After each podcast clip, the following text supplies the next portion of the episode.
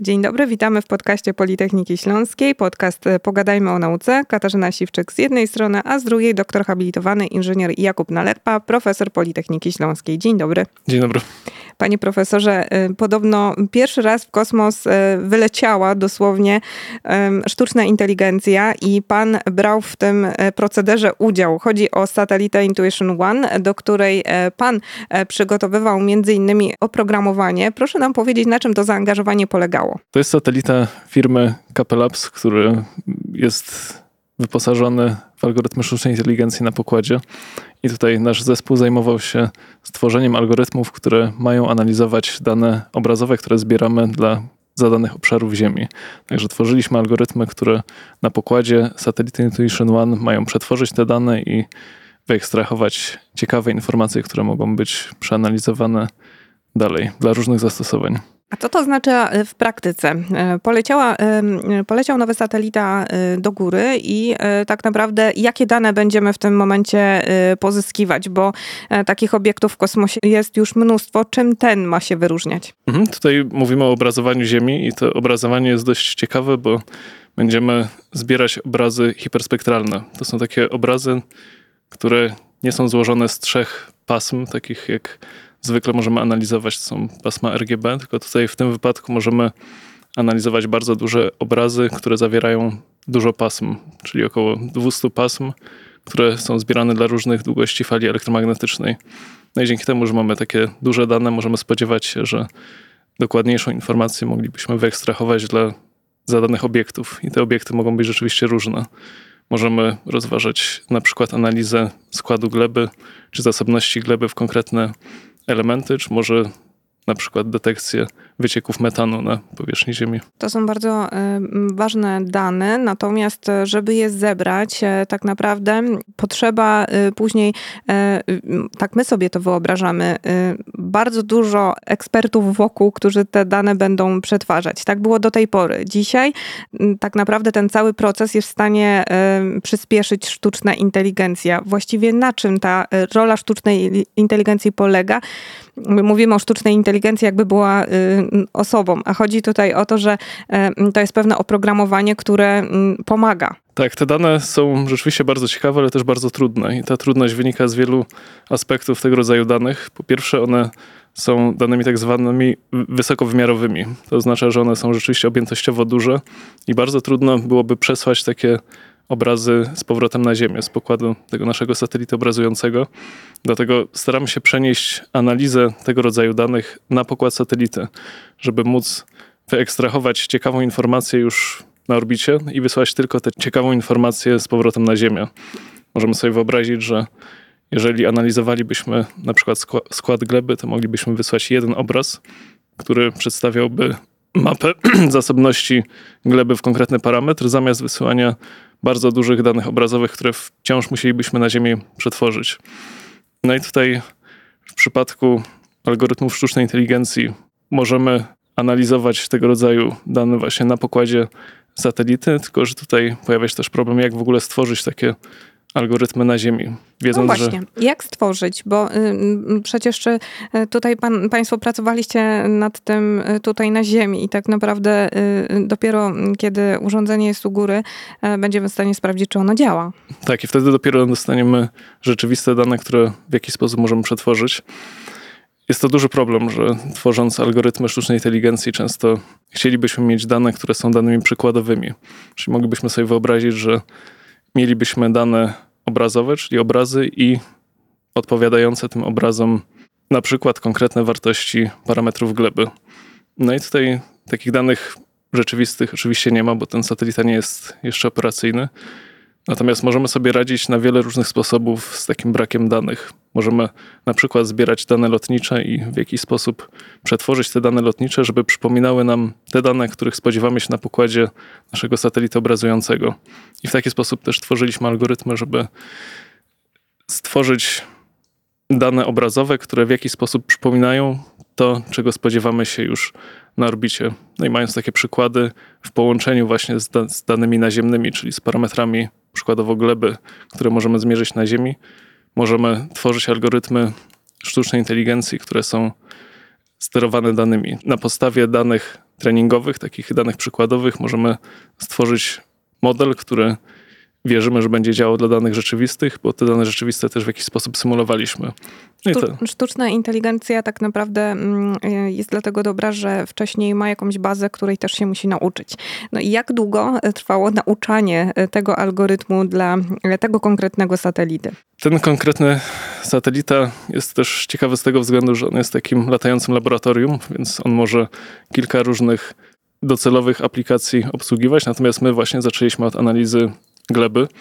No i tutaj, gdyby tak spojrzeć na cały proces zbierania tych danych i tworzenia algorytmów, to jest kwestia kilku lat. Musimy najpierw zebrać dane lotnicze, musimy zebrać dane naziemne, przetworzyć je w laboratorium, żeby w ogóle poznać te nasze konkretne parametry gleby zbierane na Ziemi. Następnie, mając takie dane lotnicze, możemy symulować dane satelitarne na podstawie charakterystyki na przykład sensora, który wiemy, że jest na pokładzie Intuition One. Dopiero na podstawie tych danych możemy tworzyć algorytm, który jest wdrożony na pokładzie i który ma działać na orbicie. Kto czuwa nad tym, że teraz jest dokonywana jakaś selekcja, który obraz z góry pójdzie na dół, żeby nie marnować tych danych?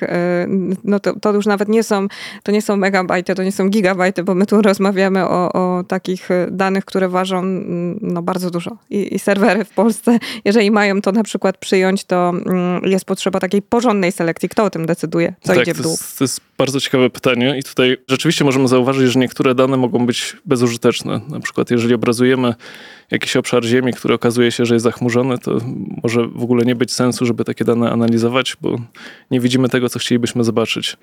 Także tutaj sama selekcja takich danych może odbywać się już na pokładzie satelity automatycznie. A kto Wie... dokonuje tej selekcji? Akurat w naszym wypadku jest to selekcja automatyczna, to znaczy mamy pewien plan misji zaplanowany. Wiemy, że obrazujemy Europę, natomiast możemy zredukować liczbę przetwarzanych danych właśnie w taki sposób, żeby zorientować się, że niektóre obszary są zachmurzone i tutaj może rzeczywiście nie być sensu analizowania tych danych. Być może warto zaplanować kolejną akwizycję dla danego obszaru w przyszłości, ale możemy automatycznie odrzucić dane, które są w tej chwili według nas bezużyteczne. I to też możemy zautomatyzować właśnie algorytmem, który też jest wdrożony na pokładzie satelity. Pierwsze obrazy już dotarły? Jeszcze nie. Tutaj jeszcze chwilę to potrwa, zanim doprowadzimy satelitę do takiego stanu operacyjnego.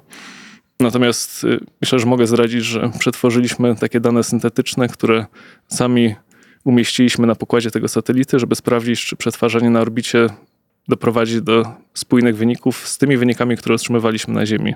I mamy, dosłownie wczoraj dostaliśmy pierwsze wyniki takiego przetwarzania i widzimy, że te wyniki są spójne. I co z tych wyników wynika dosłownie, bo chcielibyśmy wiedzieć, skoro rzeczywiście będą no pobierane jakieś dane, co one nam tutaj na Ziemi tak naprawdę dadzą? Jaki będzie tego efekt? Kto na tym skorzysta? Przede wszystkim możemy zauważyć, że jako demonstrator technologii widać, że jest możliwe przetwarzanie takich dużych danych na orbicie. I tak jak powiedzieliśmy wcześniej, takich rzeczywistych aplikacji może być bardzo dużo. Tutaj mówimy o dziesiątkach różnych rodzajów przetwarzania danych w jakimś konkretnym celu. Tutaj mówimy o glebie, to takim docelowym użytkownikiem tego rodzaju wyników mógłby być przykładowo rolnik czy grupa rolników, która chciałaby zrozumieć, w jaki sposób na przykład nawodnić glebę, czy w jaki sposób zapewnić, że parametry gleby są w normie, czy są na tyle dobre, że pozwolą uzyskać dobre plony. Ale tak jak wspomnieliśmy, możemy skupić się na przykład na detekcji wycieków metanu, czy na detekcji yy, lasów, czy na szeregu innych aplikacji, które są możliwe właśnie dzięki temu, że mamy bardzo wysokowymiarowe dane obrazowe, które czasami nam pozwalają zobaczyć to, co jest niekoniecznie widoczne gołym okiem. O tych danych syntetycznych mówił pan, że tutaj już jest pierwszy sukces. Mówimy cały czas, że te dane mają służyć i, i dotyczyć tematu analizy gleby. Skoro tylko no, przykładowym tutaj odbiorcą tych wyników jest ten rolnik, o którym mówimy, kto jeszcze będzie się posługiwał tymi danymi, które zostaną pobrane? Warto zauważyć, że pobierając takie dane hiperspektralne, co też oczywiście jest możliwe, ale bardziej czasochłonne i kosztowne, to z tych danych często możemy się zastanawiać, czy nie dałoby się wyekstrahować ciekawe informacji, które jeszcze być może teraz nie jesteśmy w stanie wyobrazić. Są Czy możemy sobie wyobrazić nowe zastosowania tego rodzaju danych, które mogą nam pozwolić polepszyć na przykład różne aspekty rolnictwa precyzyjnego, tutaj jeszcze wracając do tej gleby, czy na przykład przeanalizować skład wody w jakichś akwenach wodnych i zorientować się, czy coś na przykład złego się nie dzieje w danym akwenie wodnym. Natomiast siła takich danych leży też w tym, że one są dość generyczne i możemy starać się analizować je na wiele różnych sposobów. Tutaj, tak jak też powiedzieliśmy, te nowe aplikacje w zasadzie pojawiają się, można powiedzieć, ciągle i też jeszcze nie do końca rozumiemy, do czego możemy wykorzystać tego rodzaju dane. To jest dość nowa rzecz. Najważniejsze, że te dane rzeczywiście spływają z góry i można to obserwować. To nie jest jedyny satelita w kosmosie. Ja tutaj może przytoczę pewne ciekawe dane. Według Biura O N Z do spraw przestrzeni kosmicznej, ogólnie w przestrzeni kosmicznej jest niemal pięć tysięcy aktywnych satelitów i Polska ma czternaście. To są ogromne ilości. Jak sobie teraz każdy z nas wyobrazi, że pięć tysięcy jakichś obiektów nad nami wisi, nad naszymi głowami i nie daj Bóg, by coś nam tutaj spadło, to sobie tego nie wyobrażamy. Każdy sobie teraz zadaje pytanie, po co kolejny? Czy wy, twórcy tych satelitów i twórcy tych systemów, które lecą w górę, się też nad tym zastanawiacie, jak projektować te urządzenia, żeby rzeczywiście kolejny wylot miał sens? Tak, tutaj jeszcze możemy zauważyć, że jeżeli mamy tak dużo satelitów, które, które na przykład obrazują Ziemię, to też mamy bardzo dużo różnego rodzaju danych. I te po dane, co kolejne, tak? Te dane mogą być różne. To mogą być dane mm. multispektralne, które niekoniecznie są przydatne do analizy konkretnych na przykład parametrów wód. Tutaj niekoniecznie ze wszystkich danych, które obecnie zbieramy, widać to, co chcielibyśmy zobaczyć i czasami warto jest wykonać kolejny krok, żeby troszkę przesunąć ten stan wiedzy, który obecnie mamy w literaturze i w technologii, żeby zobaczyć, co jeszcze jest możliwe. Co widzimy z kosmosu, czego nie widzimy tu na Ziemi? Bo zastanawiam się cały czas, jaki jest sens wypuszczania satelitu i pewnie nasi słuchacze też chcieliby się dowiedzieć, co widać stamtąd, czego nie widać tutaj. Wydaje mi się, że ten przykład, o którym mówiliśmy i przykład dotyczący wycieków metanu jest dość dobrym przykładem, bo tutaj to są rzeczy, które niekoniecznie możemy zauważyć na Ziemi, przy założeniu, że mamy dużo sensorów, które analizują na przykład skład powietrza, możemy, możemy analizować sobie tego rodzaju wycieki. Natomiast to, co na pewno widać na pierwszy rzut oka, to to, jak, jaka jest skala obrazowania. Możemy mieć obrazy zebrane dla bardzo dużych obszarów Ziemi. Dzięki temu mamy bardzo dużą skalowalność tego rodzaju rozwiązań. Możemy szybciej przeanalizować duży obszar i być może szybciej się zorientować, że coś złego zaczęło się dziać na tym obszarze. Dzięki temu możemy szybciej zareagować. To niekoniecznie byłoby możliwe na Ziemi, bo tutaj w zasadzie takie naziemne rozwiązania niekoniecznie są skalowalne, a też są bardzo kosztowne. Jesteśmy w stanie zareagować, bo rozmawialiśmy o tej glebie. To jest jakby jeden temat, metan, drugi temat. A jeżeli chodzi o to, co teraz wszystkich nas dotyczy, ocieplenie klimatu, każdy się obawia tej katastrofy klimatycznej, no, apele zewsząd, cała polityka, gospodarka światowa już tutaj kręci się wokół tego, co będzie w przyszłości z planetą. Czy tutaj też satelity odgrywają tak naprawdę najważniejszą rolę? To w jakiś sposób obrazują z góry sytuację? Mogą odgrywać te role. Tak jak, w jaki sposób? Tak jak powiedzieliśmy o metanie, tutaj też możemy analizować gazy cieplarniane.